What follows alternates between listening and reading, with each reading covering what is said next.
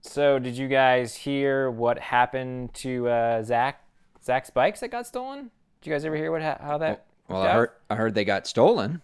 Yeah. So last I heard is that West recovered uh, Zach's Campione.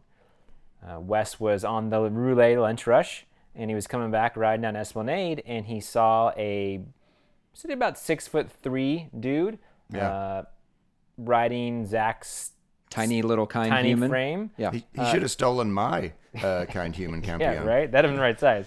He saw this guy going the other way, and he's like, hey, that's Zach's bike. So he flipped around.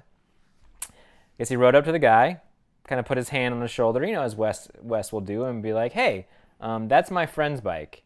And I guess this gentleman said, oh, no, I, I, just, I just bought this in the French Quarter.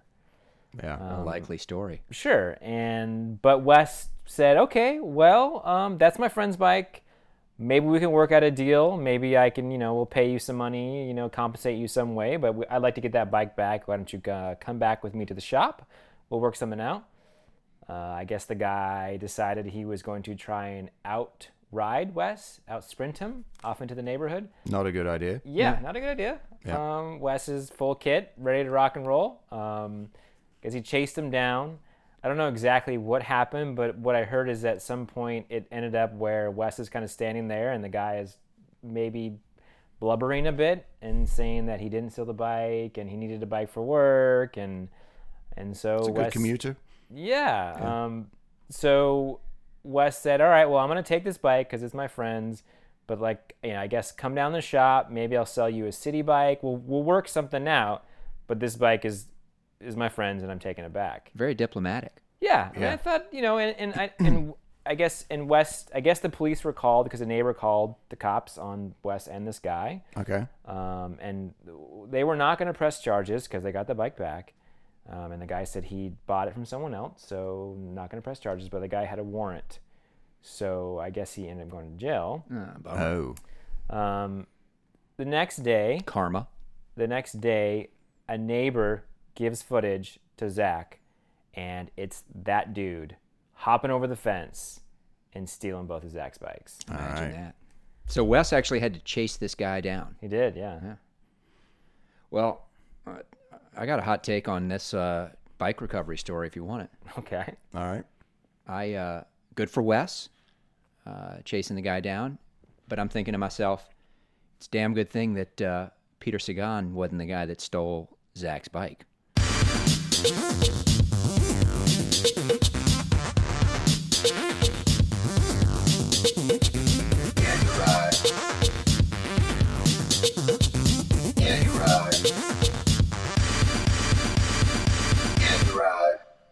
Well, hello and welcome to uh, episode 29 of the Yeah You Ride podcast. This is Bodie Bodie. Hey, Bodie, this is the T-Bone. And this is Sir Cheerio. We, uh, we've got a lot to talk about today. Yeah, Well, this agenda is packed full. I, we've got some hot takes, Mm. we've got some cold takes, maybe a few lukewarm takes. definitely some muddy takes. Um, Yep. So yeah, let's let's let's get on with it. Um, So, uh, any of you guys still riding bicycles? I rode a little bit. I rode a bit with you uh, this week, Townsend, or this weekend. Yeah, had we had a nice club ride. Beautiful day for bicycling, wasn't it? It was a gorgeous day, and actually, and then the day before that, on Friday, uh, you, myself, and uh, you know, we got to uh, uh, ride the Nate Bats uh, engine, uh, which was pretty pretty awesome. Yeah, Veterans Day ride. Yes. Yep. you know, I worked both days, so We just rode up and down Veterans Boulevard, repe- like repeatedly, didn't we? that sounds like a good ride. yeah. Sorry I couldn't join you. I chose to honor the veterans by working. Um, Oh, that's how that's how the terrorists win, Bodie. Oh man. Yeah, you've been working a lot, Bodie. I have. Yep. Missed you on Saturday as well. Yeah, it looked like a good club ride. I was jealous I couldn't be out there. Perfect day. Um, and you guys got in some gravel on uh, Sunday. I saw that. Sunday was a nice group. Uh, again, another beautiful day.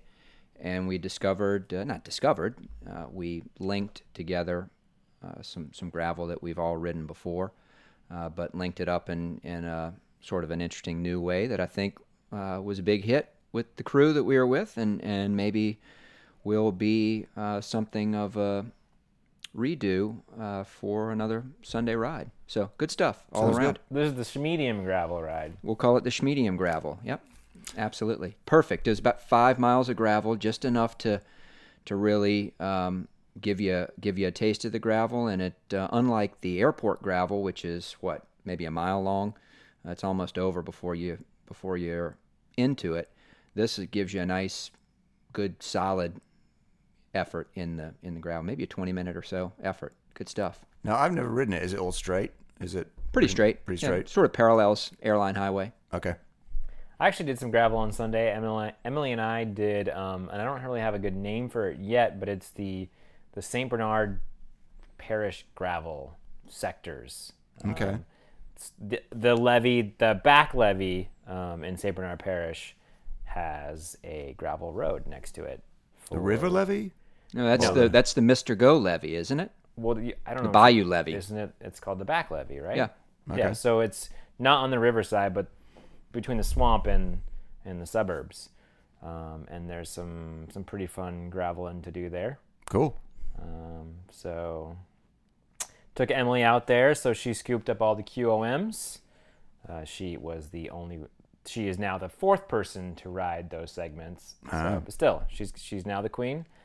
And you ladies are more than welcome to try and come to the St. Bernard Parish gravel and uh, take that take down uh, the queen. All right. The gauntlet has been thrown. Well, guys, you want to get into some racing? Yes. Start with some cross. Uh, Eh. well, it is cross season. Let's do that. So our good friend Wes, speaking of Wes, Yep. uh, raced in Texas this weekend at the Worst Festival. Yes. Um, it's in and around Austin, I suppose. It's uh, New Braunfels. Yeah. So in Yeah. that in that area. Yep. And he posted an Instagram photo. He said, "Pretty Belgy." Mm. I think he was. Uh oh. I think It's he one was, of your bugbears I there, think he Bodie. was trying to trigger me, Yep. um, and, I And, was and and you were triggered. triggered indeed. And it- I'm not sure what it was about that photo that made it Belgy. Yeah. was a Compared mud- to what kind of was a- going on in Belgium this weekend? Yes, but but speaking of Belgy, in Belgium Yeah. it got super Belgy. Yeah, that was so Belgy in Belgian that Belgy just doesn't quite cut it. Belgy just sounds too cute for the kind of weather that was happening in Belgium. This It that was a freaking war zone. Yeah, it was like real retro cyclocross weather. Yep. Uh, are we gonna? So are we talking about? Are we gonna talk about that first? Yeah, I guess let's. Well, I mean, it That both week- this days. weekend? Both days are pretty wet. Uh, Sunday and G- Gavarie, Gavar, Gavir. Gavir looked Oh, yeah. a bit more brutal. But let's let's back up. Let's go to Saturday. Yes. Um, Yarmarket Cross. yeah, that's that's the race that's in a Home Depot Home Depot parking lot. it is. Yeah. The GP Jar Jar Banks Yeah. Jar Market across. I mean, I guess it, all the sponsors of this Belgian cyclocross are house products and building materials, so you might as well have one in a parking lot. Well, you know, and here's an interesting aside to that, and it's it obviously carries over to the road as well, right? A lot of their like road sponsors, like Sudal and Quick Step and everything. Something I've discovered is Belgians build their own houses. They don't get they don't like buy a house from somebody. They build their own house. Oh, really? I think that's kind of a tradition in Belgium is you build your own house. So uh, people are gonna that there's a big market for all that home improvement type stuff. They do it I'm themselves. surprised that there's room to build new houses. Yeah, I was gonna. What happens when a person who's built a house in 1970 uh, gets old and dies and vacates the house that they built? I, I mean, maybe they kind of pass these down through their families, but maybe new family members will build a house. You know, maybe they get a piece of land. I don't know how it all works, but this is this is what I've heard is that Belgians are very big on building their own houses themselves. They're Yeah. very kind of practical, hands-on about it. That's your hot take, and you're sticking with it. I'm going with that. Any Belgians out there care to uh, back that up or contradict me? Uh, call in.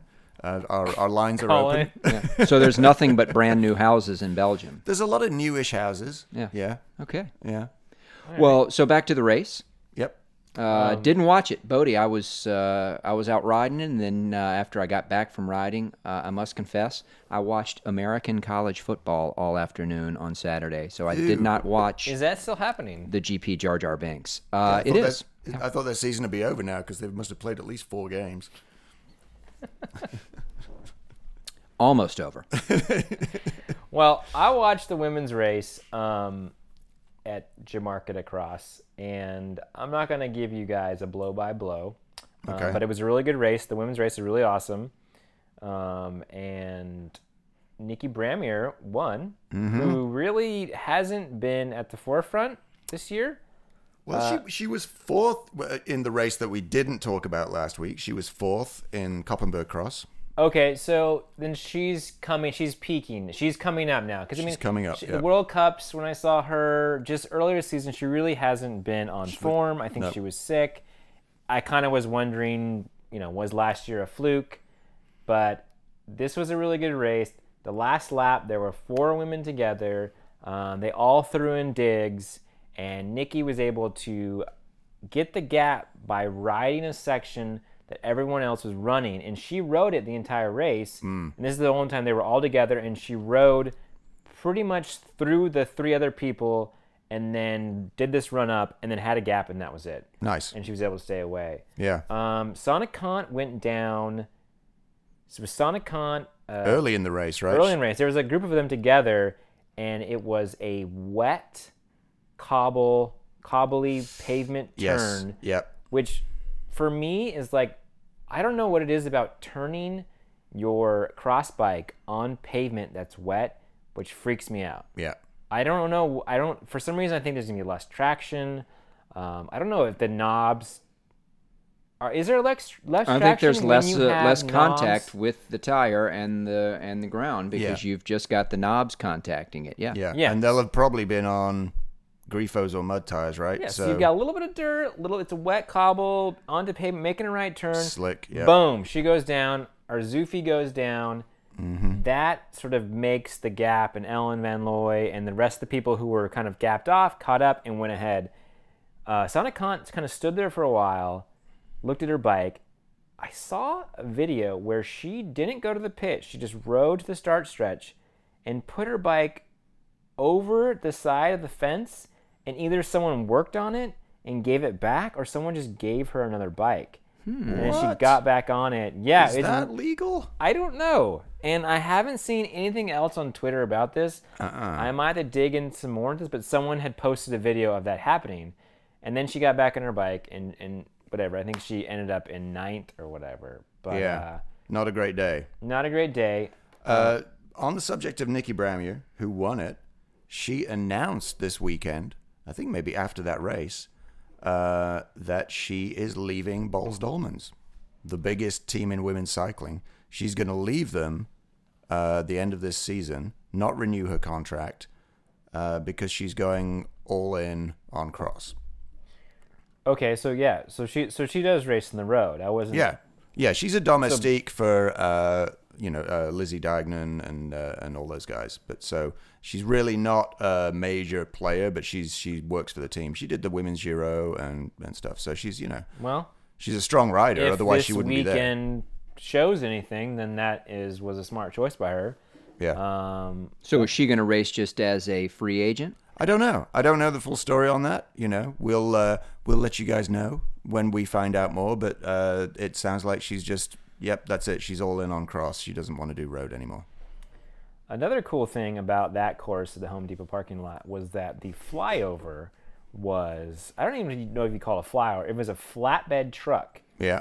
t- like weighted down, Okay. Yeah. Yeah. so it was pointing up, and then they had some other ramp Yeah. attached to it. So it even I don't know. There might have been a very small. Well, you have like, those tip. You can have those tilt flatbeds. Yeah. That you Okay. Can Well, tilt that the was bed. cool. I had never Yeah. seen that. I don't think I've seen that in a cross race. Maybe th- at this race it's had it before, but it's the first time I noticed it.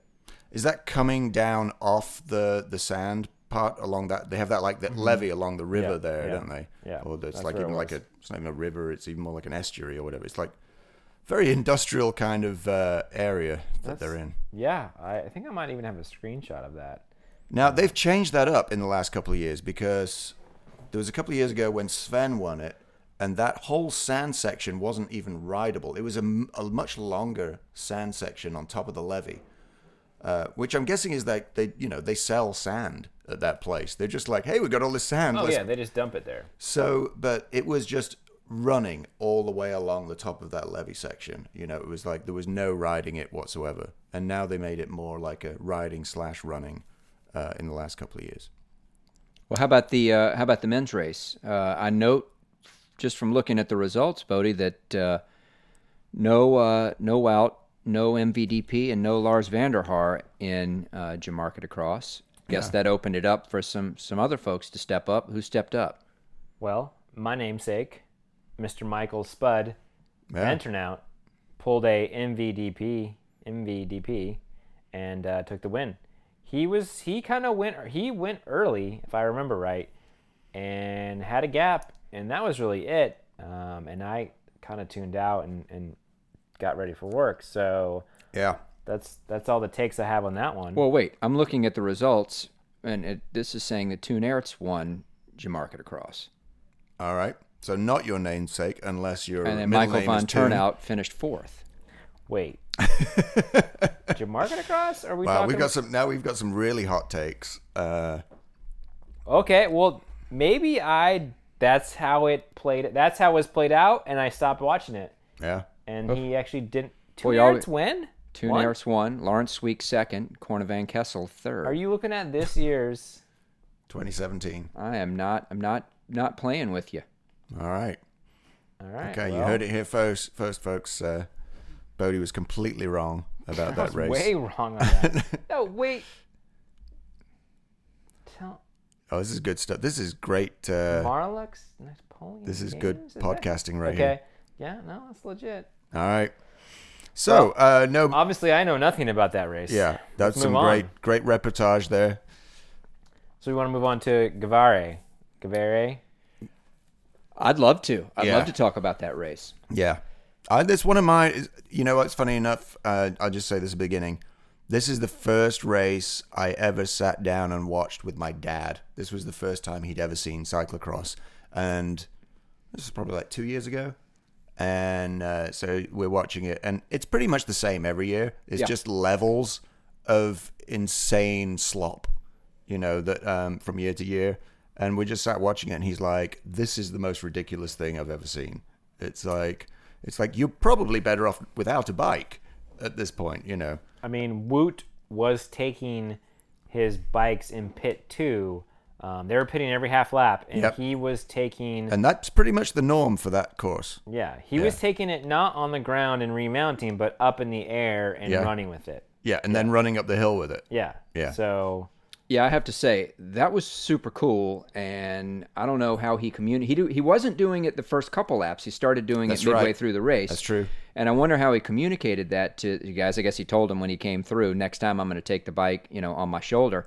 But super interesting just in terms of the technique involved in that because he was being handed the bike in an entirely different way. He Yeah. was being handed the bike up in the air Yep. and and not missing a beat. And I think he was gaining uh, with that move. And if you noticed, Ellen Van Looy was doing that in the women's race as well. Yeah, interesting. Uh, Lots of running, a whole lot of running. Oh, Yeah, and I've seen. I've actually. That's not the most running I've ever seen on that course. There was one, I think, probably about four years ago or something, where there was one whole section of the course, a, a flat section where everybody was running the whole thing, and it must have been. It was almost like a quarter of the course that they were just running, and I was there's like, there's a course that's uh, a really sandy course like that too. That might have been last year where they were- literally were running the entire. Yeah. "Oh, I think Coxider maybe. No, no, no, no. This is as small as like a Sudal Classics, where they, they it's where they last year they had like they started putting out plywood so that people could ride a little bit longer. Yeah, Um, anyway, I mean that's yeah. I guess you got to be a good runner. yeah. Well, that- that's what Wout is especially known for. That right? That that's that's his. Um, that's really his forte. He's a really strong runner. So how so in the men's race we had, you know, Wout took the break, um, went to Italy, did some Yep. training. Took Ah. the whole shot on the race. Did he? Yep. Took the whole shot, but but pretty quickly got uh, passed up by MVDP, and the two of them rode together for quite a while. For quite a while. and then MVDP just did just Well, he- MVDP'd. Actually, he- oh, well- Watt went down at one point. yeah. too. Well, he sort of he just had a couple sort of missteps that that gave MVDP a little bit of a gap. Yep. Uh, and and that little bit of a gap just turned into a bigger gap, and then suddenly uh, Wout was even in danger of being passed up by. Uh, in fact, did get passed up by by Toon Ertz yeah. uh, and was in third for a bit. Um, eventually caught back up to him, and then it looked like it was going to sort of play out that way for the end of the race. Uh, typical Vanderpool with a big lead, and on the last lap, Yeah. he had some sort of a major mechanical. Right. Yeah, it was a bit of a surprise. I was like, uh, snooze fest. He's got like 30 odd seconds or something Yep. and it's it's all over and then I'm like, holy crap, what just happened? Cuz like you just the next you didn't see how it happened to him. You just saw A you shot were of- actually following Wout and saw him ride past MVDP. Yeah. So actually, and what I read is that MVDP had a flat, ran, got a new bike, then had his mechanical because Wout was, I think, like 30 seconds back. He was gaining on him. well, he was gaining because of the flat. Yeah, And so when he had the mechanical, he was right there. And yeah, I was literally falling asleep. Holy shit. Um, and I mean, yes, that's why you, that's why they race the races, you know, like, So, does anyone know what the mechanical was? I mean, you saw he was messing with his chain or with his rear derailleur, and then he actually had a guy that guy came, came out from the s- from the Yeah. you know gallery Yeah. to help him out. Yeah. I don't And- know what's the ruling on that. Is that allowed?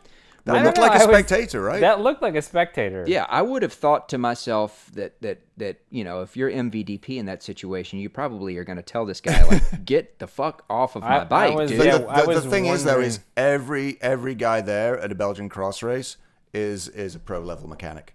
Yeah. or they have they have like a brother or a cousin who Well, the dude like pretty much got it He sorted. looked like for he him. knew what he was doing. Yeah, he pretty much got it sorted for him, he and was like he was like spinning his wheel and, and, and Matthew was like looked like he was trying to pull the chain out from behind. That's what I thought. I thought it probably got be- between the wheel and the cassette somehow. yeah. well, but then if you saw Maybe it was the shoes. at the end of the race as Vanderpool is coming across the line, muddied and you know, uh, etc. He had a gaping wound on his right knee. Did you see Oh, that? I did Looked not. like he'd gone down at some point. He was bleeding down his Yeah. right leg. So I don't know if if the mechanical caused him to crash as well, or if that was a separate crash. I never saw him go down in any kind of a way that would have sliced his his knee. Yeah. I don't know what that was. Uh, but kudos to him. He ran with his bike for a period of time. He, he kind of got it sorted, but it looked like he was maybe stuck in a bad gear Yeah, Once he it got- looked like he was stuck in a gear. Yeah, once he got going. So he wasn't able to ride. there was a lot of A sections lot where of he's that then course. having to get off, run again. Yeah, And he eventually just ran with his bike to the pits, got his bike, uh, to, uh, not Toon Ertz, um, Klaus Van Tornout. Klaus Van Tornout had passed him for third, and and then MVDP got a new bike and chased him down and passed him just before the home stretch Yeah, Yeah, I and out thought, sprinted him for third. yeah. I mean, Cla- this is Klaus's last year, and and Klaus is one of those guys who is, is a bit of a throwback to the era before Wout and Mashu, and I mean he, I guess if it wasn't for a little bit of a mechanical he m- or a bobble, he might have won worlds in Louisville. Louisville, mm-hmm. um, he was right there with Sven, so Yeah. could have been a world champion. Um, I was wondering if he would try and you know out sprint Matthew, but I think he did try. I just don't he think he had, could. I mean, he had nothing. Yeah, I mean, nothing for Matthew him. like s- sprinted a bit, looked back, and realized that Klaus had nothing, and was just Yeah. like, okay, yeah. I think. I think. I mean, you you uh, commented on it and said it was, uh, you know, it was like it was like a scene from the First World War. Looking at it, it really. I mean, it, if you want to think, it was. I think what the Belgians call this would be a supermodder. yeah, uh, and uh, it's a tough, tough race. Really tough course. A lot of up and down too uh, in that slop. They weren't quite so f- crazy fast on the bouncy castle section this year, no, uh, but uh, I think that was because it was really hard. All right, I mean, they had, I think they had to go a little easier than they have done in the past. Still some like great little you know uh, crash outtakes uh, coming down that section. Definitely. Um, and I'll have to, this is my uh, this is the section where I eat crow uh, because I did the thing that I said I wasn't going to do last week. Uh, Townsend, you said now we're going to confuse Matthew uh, for Tunertz Yep. because he's the European champion That's right. and I laughed at you and said that was not possible. And what did I do? But when the race started, I'm like, "Wow, Tune Arts is out the front with uh, wow." I told Yeah. you. Then Emily said, "I think that's Matthew Vanderpool." I go, "Ah, shit." Yep. So yeah, we'll see how long that lasts. Yep. There it is. I guess they both are tall. They're like both taller riders. Yeah. Yeah. I think Toon's actually a little taller because I saw them on the Um, Yeah, podium that he's together, and taller. Toon is actually uh, a little bit taller than him. Yeah. Did you guys see the shot as they were coming, uh, running up, and then it was that long, long, muddy run up, and then they remounted at the top of it, and and then uh, rode down through the woods, and there was a shot where they had kind of from behind the behind the barriers in the crowd, and there was this dude that was holding like this little wiener dog, uh, and every time the riders came past, the um, the dog was he was watch, he was watching the race. Like he you could see him. The dog was focused on the riders, and then when they'd come riding past his field of view, he was, you know, moving his moving his head and watching the race. Yeah. He was uh, he was Cross into dog. it. Cross dog.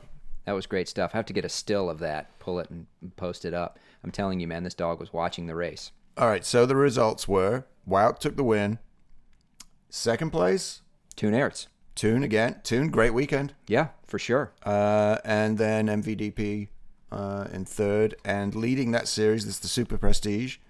Uh, Is Wout. Wout. Wout is leading. because he's act those his two wins. Both super prestige races. Yeah. Yeah. Um, where is Lars? Lars was back. He was back. He was a, a ways place. back. Yeah. Uh, yeah.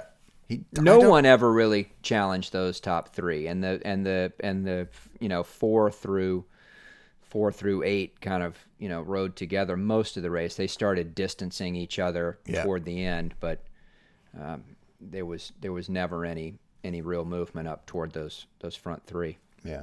All right. Women's race. uh, that was a great race came down to a came down to a sprint at the end Yeah. or not a sprint but a last a last lap overtake by Ellen Van Looy Yeah. Great result for her. It was. Didn't seem that it was. uh, it- I don't know. It didn't seem. Obviously, it was.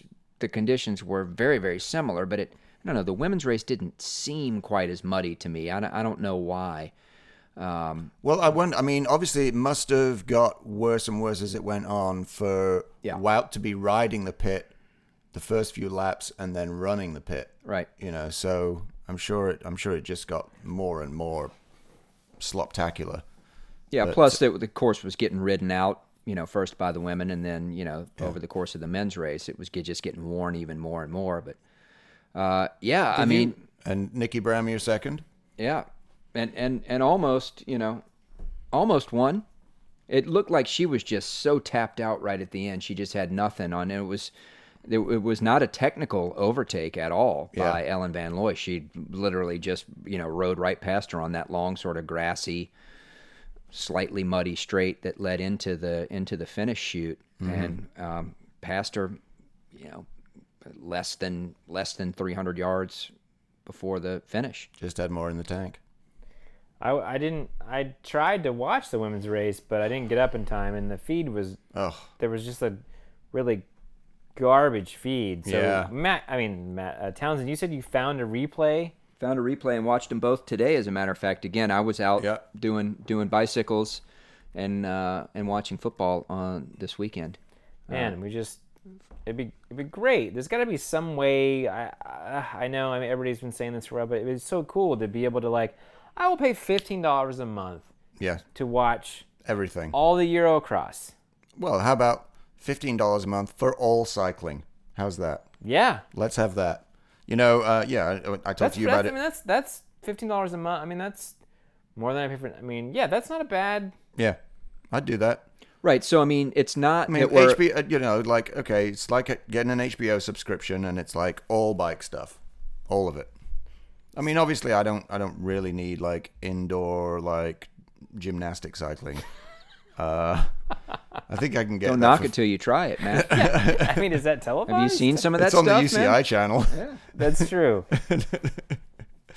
Oh. But, uh, well, it's not as if we're asking or- or suggesting that there have to be more people out with cameras or more people, you No. know, setting up. The, just the stuff that's there. it's already It's there. already it's there, already being, being, filmed. broadcast. Yeah. Somebody just needs to aggregate it Yes. and monetize it. Yes, I mean NBC. I think NBC Sports Gold's actually done a good job with a bunch of stuff, but theirs is mainly like the ASO stuff and the World Cup stuff. So that's, is That's nice. the pro- is they, they have relationships with those promoters. Yes, Um, I mean, that, I guess that is that is the big issue with all these cycling is that in Belgium you have Belgium you have three different series, mm-hmm. and so like uh, Probably super, three- super prestige is on Telenet. yes, because it's the Telenet Supers Prestige. which is Yeah. also UCI World Cup is Telenet. Telenet. That's and then, right. And then the other stuff is on Sporza. I mean, so it's Yeah. multiple Is providers. any of it on Veer? There's that other Veer channel they have as well that had some stuff. yeah, I don't know. Maybe Yeah, Anyway, it'd be nice if we could just not go with these terrible dark web feeds that yeah. are giving our computers viruses. Um, And probably affecting the outcome of the 2020 presidential election already. Undoubtedly, yeah, now every time, every time you watch a pirated uh, Sporza feed, A you are fake Twitter account is yeah, created. exactly, uh, some Russian bot. yeah. Well, uh, speaking of, uh, sorry, Um, there are s- there so I was gonna think I was thinking that Gavare and I think we should probably move on, but it reminded me uh, of Ridgeland last year. Because we've had muddy races in, in Delta States before, but Ridgeland was the most elevation. I have, I have finger quotes around that where Yeah. there was there was certain parts where you were going downhill through super muddy slop, and that was kind of kind of scary, but also kind of fun yeah, and I really enjoyed Ridge, Ridgeland last year. Had a good time. Felt that I handled my bike really well. Um, so I it I- watching that race, I was like, this would be a super hard race to do, but it looks kind of fun. Yeah. Uh, another interesting fact about that course no barriers. Barriers not required. that's true. Not required. Best, best Phil Collins album ever. And uh, Plenty of barriers opportunities to get required. off your bike in Yeah. other places, right? yeah, there's no, yeah, you didn't need them to get off your bike. And back shadowing, guess what we forgot to talk about last week? Koppenberg Cross. Yeah. Uh, because it was midweek and we'd already forgotten about it by midweek, even though we were all super stoked on it when it actually happened. yeah, that was the best race last week. it was a pretty awesome race uh, and no barriers whatsoever and nowhere to dismount at all on that race Yeah, it's uh, the barrier is a an arrow in the race promoters crap. Can't- Quiver. it's a Quiver. the qui- yes Yes, you know it's doesn't you don't have to use barriers in a cross race.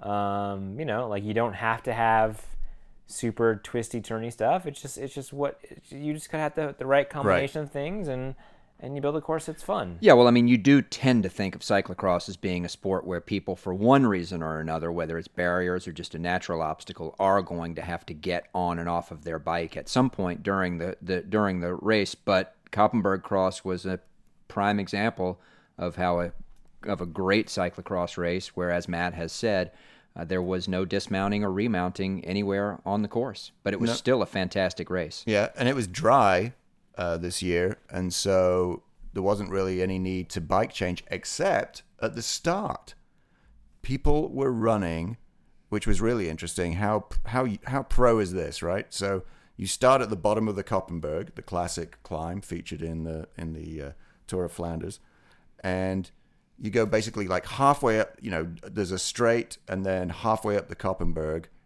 and then you turn right into the field, and there's a pit right there, and Lars van der Haar pitted straight away. Not that the, not because there was anything wrong with his bike, because he was going to a lower pressure tire uh, to ride the dirt. He might have it may have even been a different tread as well. Shit, maybe he started on a road bike and rode the uh, rode the Coulda uh, first done. climb on a road bike. Got Yeah. the whole shot and rode the first climb on a road bike. Wonder if you could do that. That's that's actually I'm very curious if you could do that. I, I think I think the only I think the rules the only rules they have for bikes and cross races would allow for a road bike Yeah. The, it- the, the, the limitation is the size of the, the tires. of the, the tire. Not a, there's no there's no minimum width. There's just a maximum width, right? Yeah. Yeah. And But if uh, you were on a modern disc brake road bike, you could still be running maybe a 32. You know, yeah, interesting. tire talk right there, guys.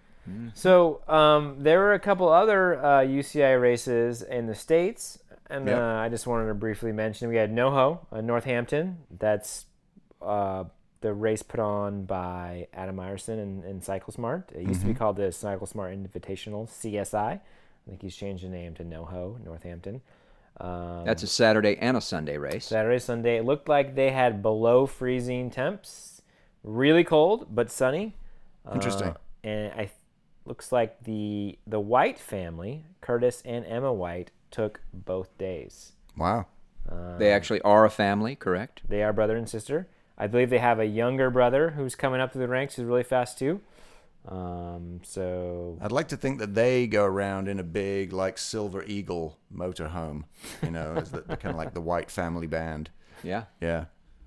Just like to think that. And we also had a C2 in Tulsa, the Synergy Heartland, um, which w- was the ki- it's the closest UCI race in our area. Yeah, I saw you uh, hitting the social medias, Bodie, trying to get some of our people Yeah. to head up there and grab some UCI points. I was because uh, C2 uh, UC, uh, UCI points pay out to 10, 10th place. There were 11 people who finished in the men's race. In And- the in the what the P one two was that or Yeah, it's just it's just the, the UCI race. So it's it was Okay. P one two. Actually, uh, I don't know if that was a P one two or if it was just the elite. I think it's just the elite race. I Um, don't know what uh, what qualifies you Yeah, for that. how do you and get can into you that? can you buy a one day UCI license? no. I doubt it. So to race that race, you've got to go. It, you've got to So buy Oh, yeah, in for a I mean, UCI license. so why I was I was pitching this and, and, and trying to drum up some of the faster folks to go is because a there was not a lot of people signed up. Yeah. The payout was to fifteen, and it was five thousand dollars. So Be- there between was fifteen people, yeah. that's a good payout. huge payout. I mean, this is a bit like it's just kind of a shame that you have this giant race, uh, all this money, and no one showed up. I think obviously you've got Northampton's going to take a lot of the uh, New England racers. Uh, it's one day, uh, hard for you other pros to travel just for one day. Although if you're looking for UCI points, I think it's it's worth it to you. Yeah. If you're, Looked like a super fun course too. yeah, it I would mean, be I- worth coming from Texas or from you know other or you know Eastern Seaboard. I mean, I'm just trying to think of the pros, like you know, maybe some pros in Colorado, you know, could have flown in, or um, I know that Amanda Nauman has done the Southern Circuit, as it's called, uh, in years past, Mm-hmm. and and got, and she's from San Diego, and got a bunch of UCI points, which allowed her to go to some World Cups. and I'm sure it would be financially, uh, you know, lucrative for her. Especially if it's paying out that that amount of money. Matt, you want to give us a little update on uh, our uh, Andrew Giuliani fan club? Andrew Giuliano fan club. Yeah, we've we've uh, made no traction on that whatsoever.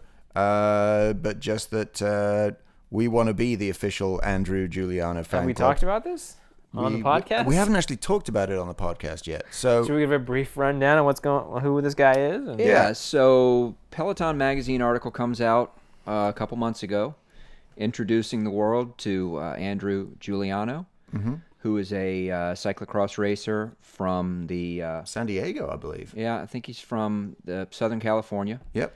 uh, and um, Ooh, I'm actually going to San Diego at Christmas. decided to put together a sponsorship package and promote himself essentially as a free agent to go over and race a season of Belgian cyclocross or European cyclocross. European, yeah. He's not just. A, he's, he's actually in Spain right now. That's right. He was in Spain this weekend, and I guess he skipped the Super Prestige and the uh, Jamarca Across and went and raced a couple races in Spain. One was midweek, and then the other was this weekend. Both, by the way, of which looked damn near just about as muddy as that Belgian race. Yeah, well, he was in Basque Country, uh, you know, which is on the Atlantic, um, and so uh, on this this week that Sunday I think was the the race he was doing, and I think he said he got his first uh, UCI C1 uh, points or something. He got 12th in that race. Yeah. Uh, so he's been moving up. I mean, we saw him at Koppenberg Cross. He was there. Uh, yeah, it's just basically him. Like walk, you see him like you know he's he's doing a great social media presence on Instagram. You'll see him like him and his two bikes going and getting on trains to go and get to races and stuff. So Yeah, so he picked up a few sponsors along the way: Rock Lobster Cycles, Peloton Magazine. Um, uh, pro components, which is Shimano, you know that's Yeah. a that's a big uh, so we've decided that we're starting a fan club for Yep. Andrew, and uh, we're going to reach out to Peloton Magazine, and we're going to see if we can't try to get uh, an inside line to get a little feedback from him, and maybe talk to us about how his season's going, and let him know that that we've started a fan club for him. and and also let's say uh, you know not been a great American presence so far in the It men's really hasn't. European races. So he's our top placed American. as he far really is the only one who's holding it down. He's uh, all in on the Euro season, very uh, reminiscent of uh, Jay Page, Jonathan Page, Yep. who I think is retiring at the end of this year. Um, I think uh, I think we'll see more of the men, uh, or sorry, more of the Americans going over to Europe soon. Um, Yep. from Ellen thing- Page is there right now. She's doing like a five week campaign, I believe. Ellen, Ellen Noble. Ellen Page. What's Ellen Page? Ellen, Ellen Noble. Yes. Her too. Um, Katie Compton, obviously, still over Katie there. Compton, yeah, was was there. Uh, is come back. we got to going get back some of the over men there. back over there, though. Um, yeah, I'm wondering when Stephen Hyde's gonna go over there. Uh, I wonder if someone like Tobin is gonna try and uh, make the trip, or maybe he just doesn't have that in the budget this year. Yeah. Yeah, I think that's got to be hard to do. Well, guys, we've got some local cross racing coming up this weekend uh, as well. Speaking of cross, the Ridgeland, uh, Mississippi Kids Cyclocross Project fundraiser in Ridgeland that Rolando Roman is putting on is the ra- that race is on Saturday. Uh, I know I'm going up to do that, Bodie. I know that Emily's going up to do that. Are you headed up? Possibly, I might have to work, uh, but if if not, I will be going to that to take photos All right. and hang out. I'm excited to see. It's it will be a new promoter, a new venue to our scene, so Yeah. Yeah. I'm really excited about it. It looks like the kind of cyclocross course that I like, kind of, uh, you know, sort of a traditional, sort of open, uh, technical, but not super, super twisty, tight, tight technical, but just kind of a fast and flowy technical cyclocross course. Uh, guys, this is going to be my I, I, my racing age in cross this year is 50. Uh, but this is going to be my first opportunity to actually race in a 50 plus category. He's got it broken down: masters 40 plus, 50 Nice. plus, and 60 plus. Oh. So I might have an opportunity to bring home some hardware for this one. All right. Well, I think I looked at the pre-reg and there was only three of you in the 50 plus. so Right. So it's looking good so far. that guaranteed uh, right. podium. Yeah, so we should we shall see, but uh, that both that both makes me feel awesome and um, a little old at the same time. Well, I'm trying to convince my daughter uh, to go up there and race the. Uh, I think there's an under 10s race, which is a 10 minute race, which I think would be perfect for her. So Great. Yeah. I think that would be a great first real cross race because she did not have fun at the Baton Rouge race. I'll tell you that. So then we've got uh, Hattiesburg DSGP. That's uh, race four, round 3 of the DSGP series in Hattiesburg, Mississippi, on Sunday. Also a new venue, obviously uh, same same promoter, uh, but a new venue. I have no idea what that's like. Haven't really even heard much about what it's like.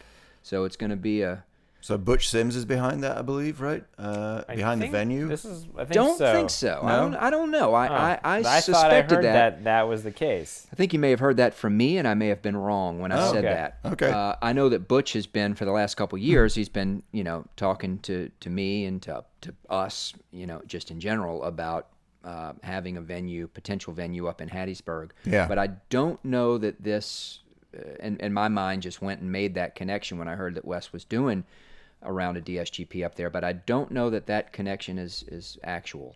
Okay. Uh, I think this may be a different different course. All right. Should be interesting. Okay, you gonna go to that, Townsend? I'm gonna be I'm, I'm gonna be there as well. Yeah, racing in in Hattiesburg, defending my uh, second place overall in the DSGP Masters. I don't think you at mean this defending point. second place. I think you mean uh, fighting for first place. fighting for first. Sure. Yeah. Yeah, well, this not? this weekend, um, I think that Ruston being a little bit out of the way, I think hopefully at Hattiesburg we'll have more of a I hope so. more of a bigger crowd, and we'll have some of the people who didn't go to Ruston who will be back, and so that'll once again shake up the standings, and uh, yeah, I'm curious to see how it all plays out. I am Yeah. excited to see the new venue. Absolutely. Uh, speaking of local uh, local racing, uh, something popped up in my Facebook feed was uh, of a, a local racer Bronson Bro uh, placing third in a mountain bike race in Lafayette, and I noticed something interesting about this photo of him that he was holding a cross bike. Love it. He, he raced in a mountain bike race, Cat 1 mountain bike race. Yeah. This is not like a beginner. So he, No. this is the fastest category there was, and uh, he placed third on his cross bike. Uh, I was impressed, uh, blown away. Yeah. It um, it seems like last week we talked about how you know mountain bike doping happens in cross races. So Hmm. Cross bike let's, doping. Let's yeah, let's flip it around. Is this cross bike doping? Is it the same? Can you compare these? I think it depends on the course, obviously. Yes. If it's a if it's a course that that that is not super technical and doesn't require suspension or you know big fat tires, maybe he gets an advantage on the cross bike. Um, but I'm gonna say I'm gonna call that reverse bike doping. Well, you know, this this actually takes me back because probably showing my age. This is a long, long time ago now, and this might have been uh, Adam. Gosh, what's his name? Uh, Adam Craig. Adam Craig, years ago, showed up to. I think it was you know the uh, um, Sea Otter, which is like the big kind of bike industry thing, and there's like a bunch of races there. This was years ago, and raced the short track mountain bike race on a road bike, not even a, not even a cross bike, but a road bike with road tires. Don't know if he won it, but I think he did pretty well, and he and he basically said that he was just doing it to just like say this is not mountain biking. Yeah, Yeah. that's interesting. I, I don't know this trail in Lafayette, and uh, I've only been to a few mountain bike trails in our area. Um, so like one trail I've been to Mount Zion, a cross bike would definitely not be an advantage. No, not at Zion. No. Uh, the spillway, I still feel like you can ride your cross bike there, but I still feel like a mountain bike is more advantageous. Yes. Probably. So it uh, it almost always seems like the cross bike is going to be as a, at a disadvantage. Um, Well, I'd love to hear from Bronson because I, I have to imagine one thing is for certain showing up to a mountain bike race with a cyclocross bike. Bunch of dudes definitely probably gave him a hard time. yeah. yeah. I'm imagining he heard some shit from some of these mountain bikers. But then getting on the podium, they probably ate, some crow. That's right. Yeah. So yeah, Bronson, how'd it go, man? Tell us about it. Why'd you make the choice? And kudos. Yeah, and kudos, to you. Kudos.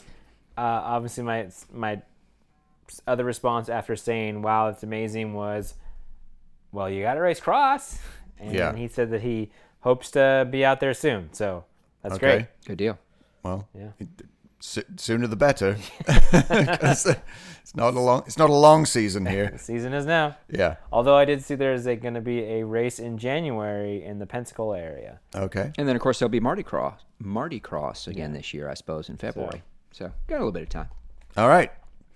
Well, guys, let's leave Cross behind for just a minute. Mm. Um, and Matt, I know you've been wanting to do this for the last couple weeks, and it's finally time. Okay. Road season is finally over, and we're going to do a quick uh, road season wrap up. Well, by quick you mean we're going to do a lap by lap account of the greatest race of the year, the Saitama Criterium. You have at that, Matt, and Uh, then we'll get Bodie to edit that entire segment out. Yeah, Uh, yeah. Yes. Uh, I called that trash. The the nail in the coffin of road has been uh, set in place, and uh, and now it, it is road is officially dead. Uh, Saitama Criterium. I actually got to see the end of it. I got to see the last couple of laps, and Mark Cavendish won in air quotes as you uh, as you call them here It didn't look to me like he actually crossed the line first. It looked like Fumiyuki Beppo actually uh, crossed the line before him. Yeah, that's But fake the- news. But there was no, there was no like. It looked like it was like, well, that's at least a photo for the finish. No, no photo. Cavendish won. Uh, I think it's about as fake as a fake race gets. I think they were like, oh crap. Uh, yeah. Oh no, we told we Dude, told you don't even Cavendish he was know. winning. Uh, yeah, it's pretty ridiculous. They had a King of the Mountains prize. The King of the Mountains award is for there's actually an underpass that goes under another road, and then so and then you climb back up out of it. It's let's put it this way: the um, I think the the Hickey Bridge that we climb is certainly more of a mountain than that would be. So I guess it's for the person who gets the most points over up that underpass. Uh, Well, that did at least represent the final actual road event of the season, which now gives us the opportunity yes. to wrap the road season. Uh, we talked about it last week. We have four categories that we're going to vote on amongst the three of us, and we certainly welcome listener feedback as to whether you agree, disagree, have another option, uh, and defend your choice. But our categories are best one day race, Yep. uh, and and and not best single stage, but actual best one day race. Yes. Uh, then best stage race, Yep. Which could be any state, could be a week long, or a, you know, it could be a right. four day, five day, whatever. male rider of the year, and female rider of the year. Yep. So uh, let's start with uh, let's start with best one day race. Um, All right, guys, who wants it? I'll go first. Yep. Okay, I've got a. I had a. I had a short list for this, mm-hmm. and uh, first one, and I th- went like kind of chronologically, and I went Strada Bianchi was great. I really enjoyed it. It's a great race. I love it. I loved Kwiatkowski's uh, breakaway early on on that, uh, and it's just for me absolutely the best place for a bike race to finish ever. I love that finish section, so that was pretty cool. Wait, is that your answer? No. Or are you giving us a podium? I'm giving my, I'm, I'm, I'm getting to my answer. Okay. And then I really enjoyed Milan San Remo. Uh, well, I enjoyed the last five minutes of Milan San Remo. The first seven hours were less interesting. And then I really also enjoyed, I'm not really going chronological here, but I really liked the uh, Trobro Leon is, you know, the hipster race as it's known. It's pretty damn cool. The gravel sections and everything on that. I think that's a very cool race. And our boy Les Elbows uh, yes. uh, won that. Damien And Godin. Damien Godin, who's going back up to the Pro Conti level. So uh, Matt, you've been talking for a while. What is And my your winner- answer? My winner is Tour of Flanders. Oh my God! So you wait. You, so you have a you have a pre podium. So you've me- you've you've n- not even given us the podium. You've given us three alternates I gave- and then a I- winner. These are my three that I was like, these were all great. Who won the Tour of Flanders? Philippe Phil Gil- Gilbert, which is my choice for race of the year. Thank you, Matt. I agree with you. All right. And my reasoning for it, what's your reasoning? Well, my reason. Well, it, get, do can I can I have the mic? Yes. Okay. um, I also give Milan San Remo honorable mention for the finish. Yeah. It was the best finish of the year. Absolutely. Yep. Absolutely. Three up sprint uh, with uh, Kwiatkowski out sprinting. Um, Peter Sagan was absolutely amazing. Uh, but I give the race of the year to the Tour of Flanders uh, because of the just amazing ride by Philippe Gilbert. Um, unwittingly, unwittingly making a move that was that turned out to be the deciding move of the race, uh, and just watching him realize that he actually may have made a move that could stick, and then making it stick for 50k was absolutely compelling viewing, and I give that race of the year. Well, yeah, I, I totally agree with that. Wasn't it closer to like was it like ninety k or something? Anyway, it was. But the Muir, they brought the Muir back. They said, but everybody said, oh, it's too early in the race. It's not going to be a factor, and it was the factor. So, That was where he and made the Muir, move. The Muir is awesome, and it was amazing, and yeah, Bodie. Uh, I don't know how you guys hold all this shit in your head seven, eight months later. Uh, I couldn't tell you who won either of those races. Uh, I thought it was the Australian who won Paris Roubaix. Um, No, it was another Belgium. Uh, that was last year. That was the yeah, year before. I don't know. Yeah. So my pick for best one day race was the Harbor Master Criterion. Just Nice. a little crit that Townsend and I put on. Yes. Wait, but which, Which- individual race in that? Oh, I had no one day race. It was a one day race, one day event. Well, kudos for that, Bodie. Yeah. Uh, and and Yeah. you get you get points for you get points for picking a blazer of a race. And you get points deducted for picking an overall event and not an actual race. But that's okay. And admitting that you don't remember anything about Yeah, something. no, from I day to didn't day. realize that we needed to do homework for this part of the show. All right, best stage race, Bodie. You can go first on this one. Yeah. Tour of California. oh right. God, really? Uh, Vuelta. And I am sticking with the race that I've called the best race of the year, all year since it happened, the Giro d'Italia. Yep, nice. Can't beat the can't beat the finish of that. Three guys in contention on the on the last day in a in an individual time. That was trial. my second pick. Good stuff. Yeah. All right. Uh, so we have uh, male rider of the year. Yeah. Should I go first on this one? Sure. Guys, you probably think that I'm going to pick somebody like Mikhail Kwiatkowski as much as we talked about him. Yeah. Uh, then you might say, well, Townsend, you really like the Giro, and you hadn't stopped talking about that since it happened. And Tom Dumoulin had not just success in that race, but tremendous both individual and team success uh, as well this year. Oh wait, I changed my one day race world champion. to the Hammer Series time trial. I just remembered that. That was pretty good. Yeah. But I am picking neither Mikhail Kwiatkowski or Tom Dumoulin. Yeah. And this year, as I what I think and, and- and- and dominant, dominant performance of male rider of the year, I'm picking Greg Van Avermaet. Yep. All right. He is uh, UCI uh, Rider of the Year, right? He is the World Tour winner, World Tour points winner. wise. Yeah. Um, and it is not by accident. Uh, first, he's the reigning Olympic champ. Keep that in mind Mm-hmm. from last year. But that's that's last year. But still, the Olympics are only once every four years. Won Paris Roubaix, won Ghent Wevelgem, won E E3, Omloop, finished second in Flanders and second in Strada Bianchi. yeah. This guy did his homework. Did yeah, I did my research. I got my secret notepad right here. Yeah. Yeah, Greg Van Avermaet, rider of the year in my opinion. All right. Bodie. Uh, well, you guys might think that I'm going to pick some awesome, badass American sprinter. Jaden Kiefer. You might think I'm going to uh, be a homer and, and pick some local person. Um, but I think I have to give it up to uh, Evan Huffman for winning two stages of the Tour of California. Okay. Yeah. Rider of the Year.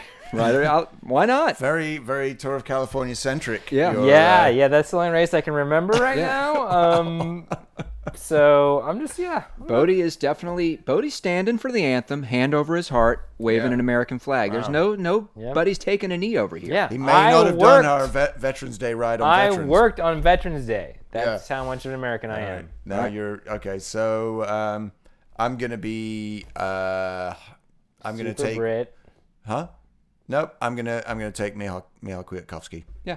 I, I, I can't blame you for that. Yeah, I think because I think yes, GVA amazing For yes, his results, GVA. Yes, For his yeah. heart, for his heart, Mikhail Kwiatkowski. Well, let's let's not, let's not forget Kwiatkowski won Strada Bianchi ahead of GVA. He won Milan San San Remo. Remo, his first mon- uh, you know first monument, and then the work he did in the tour, I think, was just astonishing. I mean, to then be like the uber domestique that he was in the Tour de France was was incredible. So, yep, I'm giving it to him. Good deal. All right, uh, best women ri- wom- uh, women's rider. To me, this is between two women. Um, and and and I'm going to and and those two women, in my opinion, are uh, Anna Vanderbregen and Annemiek van Vleuten. Mm-hmm. I, I think it has to be one of those two, in my opinion, um, and by a narrow margin, I am giving it to Anna Vanderbregen. Okay, I'm giving it to the other choice, Okay. Uh, Annemiek van Vleuten. Yep. Yeah, yeah, me too. uh, wait, which one's the one that crashed in the Olympics? Annemiek van Vleuten. Yeah, that's who I'm giving it to. Yeah. Okay. She So it's had a Denmark. heck of a comeback this year and Yep. dominated um, the races that I watched. I think she did the- the women's tour of California. yeah, she won the Women's Tour of California. Or no, that was Vanderbragen. Right? Oh, that's right. I'm sorry. That You, was I thought you were Vanderbregen. asking, talking about my choice. My choice, Anna Vanderbregen won the Tour of California. Annemiek van Vleuten won uh, a bunch of stuff, but she also she won uh, well she won stages in the Giro Rosa. She didn't win the overall. She won the uh, the Women's Tour. Well, the yeah the the La Course, they by- call it? she won both days of that. Yeah. She's a time trial world champion. But she and she is now the uh, time trial world champion. Yeah. So uh, yeah, kudos to her. I guess she Amazing wasn't comeback after at- last year. she wasn't in the tour of California then. Uh, I don't think she was no. Well, then I changed my vote Vanderbregen to was. Vanderbragen. Yeah. So Anna Vanderbregen, again, reigning Olympic champion, wor- first in the UCI World Tour points wise, won two big stage races, the Giro Rosa, which was a ten stage race this year. Yeah, It's it's a an big race. amazingly long Big race. Yep. Tour of California, and then also won Amstel Gold, uh, Flesh Wallon, and Liège Bastogne Liège. Yeah. Solid Pretty- season right there. pretty- Solid season. Pretty solid. When you win two big stage races and three big classics races like that, Yeah. you, you got you got stuff. Yeah. You you win the Yeah You Ride podcast best women rider of the year. After you change your vote, Yeah, no, well, because I forgot which one had raced tour of California. right? All right. All right. So there we have it, uh, guys. Uh-huh. Uh, Wait, hang on, hang on. Do, do, do, do, do, do, do. Coming in on the news wire. Oh. Just, uh, I don't know if you guys uh, saw this. Uh, this might have just been posted Hot tonight. off, hot off the twitters. hot off, no, hot off the presses. Not if the face tubes or the This is at Cycling News. Cancellara demands end to sales of book alleging mechanical doping. oh And so I'm like, oh my gosh, was there some expose book that came out that that talks about how he doped and you know that goes along with those like that video that those one guys produced for some like European television show. That, Right. Like, that, ma- no, no, he's it was talking even about on 60 Minutes too about Yeah. mechanical doping too, right? no, he's he's talking about Phil Gaiman's book Yeah. where Phil Gaiman says, yeah, the fucker probably had a motor. Yeah. Yeah, it's not like he's giving any kind of like scientific backup there. He's just No. saying, yeah, I think he fucking did. Yeah. I think Well- I think one is entitled to one's opinion. And Exactly. We, and we watched, uh, a friend of ours posted it, uh, Chris Weiss, uh, posted that the other day. And after watching it, it's like, yeah, it's a pretty, I mean, up the Muir. uh, As, I remember as previous- watching that race, uh, you know, in 2010. Yeah. And thinking to myself, how in the world did he do that? Because you're, you're looking at two very different styles up that climb, which Yeah. is a, re- I mean, that climb is a massive power effort. And he looks to not be working that hard, right? I mean, I, I have to admit, in 2010, when I was watching it, I wasn't thinking to myself, he must have a motor inside of that bicycle. It just wasn't something that crossed my mind. It seemed like Right. a remarkable superhuman feat at the time. But obviously, in retrospect, now you look at it and yeah, it, looks suspicious. Absolutely. Wow. So I guess I don't under, understand because now the UCI president is going to investigate this. He's all about it, Lapatien. But- oh, and but, you know but, he's a, he's but a- here's the thing: what is it? What did Phil Gaiman do that makes it now a reason to investigate? E, nothing. He didn't do anything. Exactly. I don't know what's happening. Why?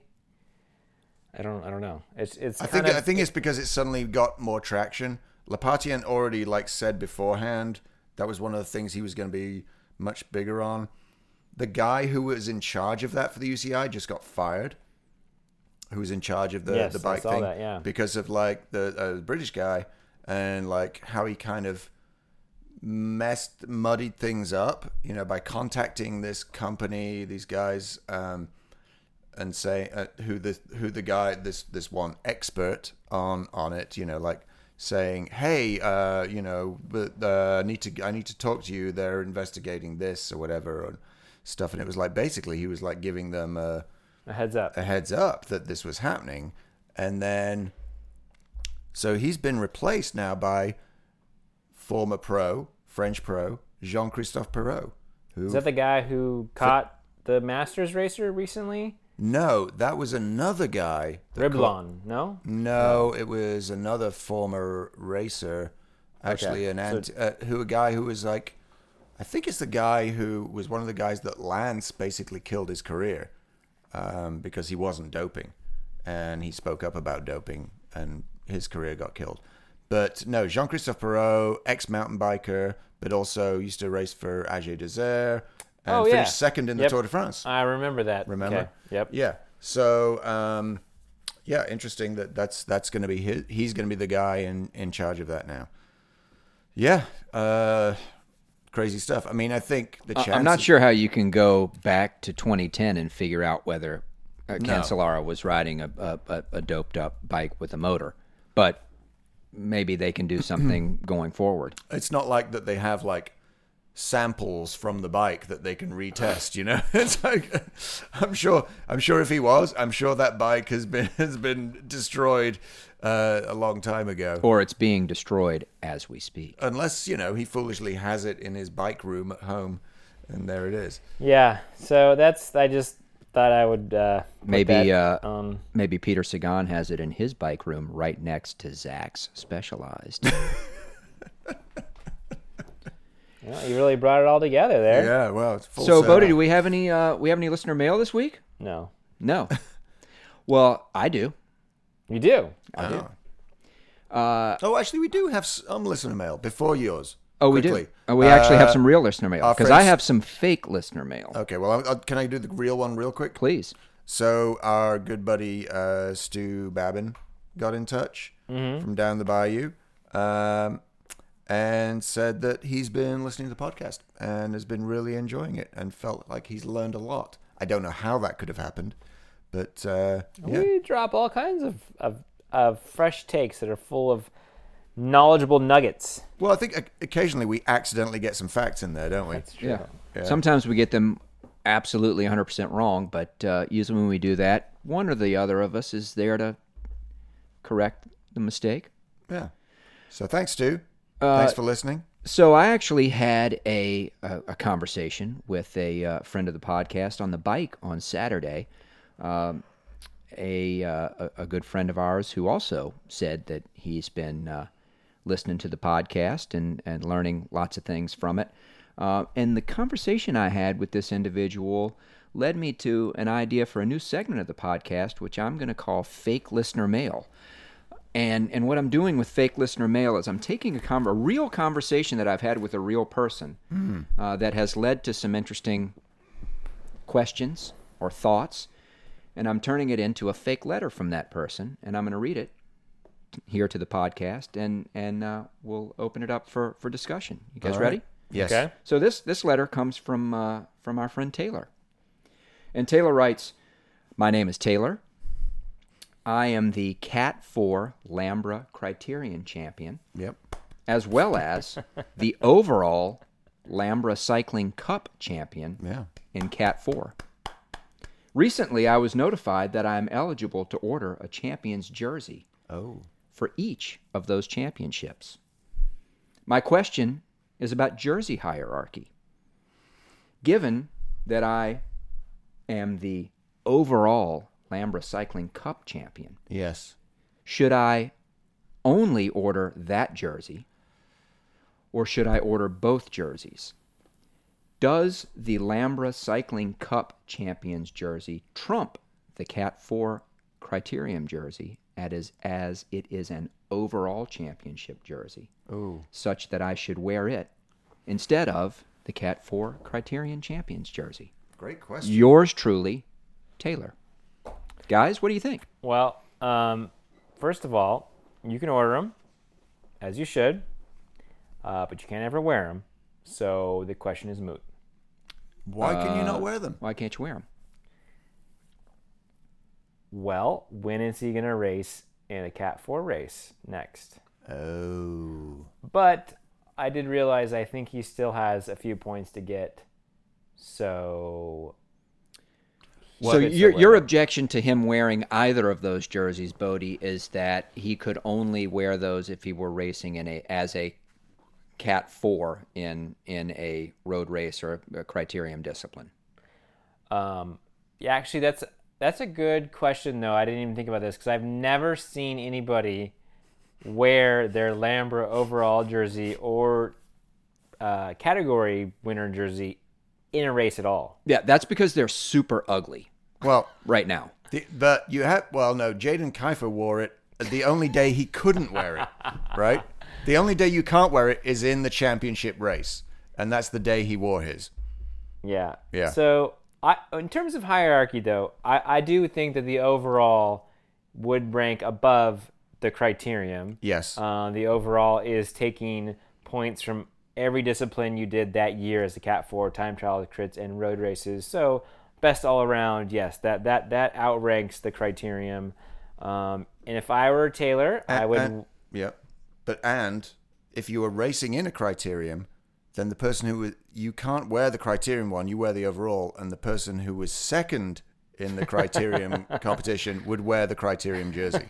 So you'd be buying it for them, basically. Well, Bodie, you were going to give Taylor some advice. yes. Uh, my advice is to wear the overall jersey at club rides and the criterium jersey at weekday training train training ride races. That makes sense. Well, my suggestion to Taylor, caveat here being that I am the Lambra treasurer, and these jerseys cost Lambra $50 each, uh, is to only order the LCCS Lambra Cycling Cup Series jersey, the champions jersey, because A, I agree with both of you guys that it outranks the Criterium jersey, uh, and that should be the jersey that trumps uh, the criterium jersey on any occasion under any circumstances and so taylor need not spend an extra $50 of lambra's money and should only order the one jersey the champions jersey That's no, he's got to get both. I say get both. Yeah, you got to get both. I'm sorry, Yeah. he won them both. okay He's entitled to them both. Congratulations, Taylor. fair enough Yeah. all right well taylor thanks for your fake letter and uh, i hope you're listening and, and i hope you uh, uh, appreciate the fact that i turned our conversation on the bike into a fake letter for the podcast and there's your answer Well, guys, have we uh, have we beaten this uh, podcast horse to death? We Yeah. have, and um, We've strangled this podcat. we've uh, we've drowned this podcat in a bag, and uh, it's time to move on, right? How do you how do you drown a podcast? Uh, you you put it in a bag and, and hold it underwater. put a bunch of scratch and sniff stickers at the bottom of a pool? What? I don't know what that means. All right. Okay. Well, that went over like a lead balloon. Uh, well, you guys want to sign off? Should we uh, get out of here? absolutely. Yes. All right, so I'll start. This is the T Bone signing off, saying after watching Guevara Cross this weekend, I have my Halloween costume for next year. I'm dressing as the Cross Dog. And this is Sir Cheerio saying, I'm Sir Cheerio. And this is Bodie Bodie pondering: Is riding the e-bike like riding with the tailwind?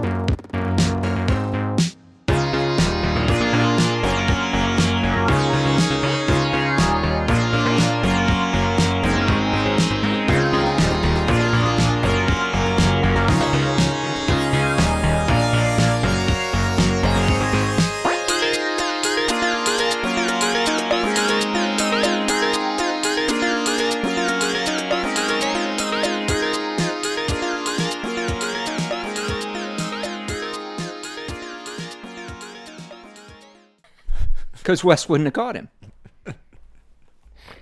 Okay. Because Peter Sagan needs to steal bikes.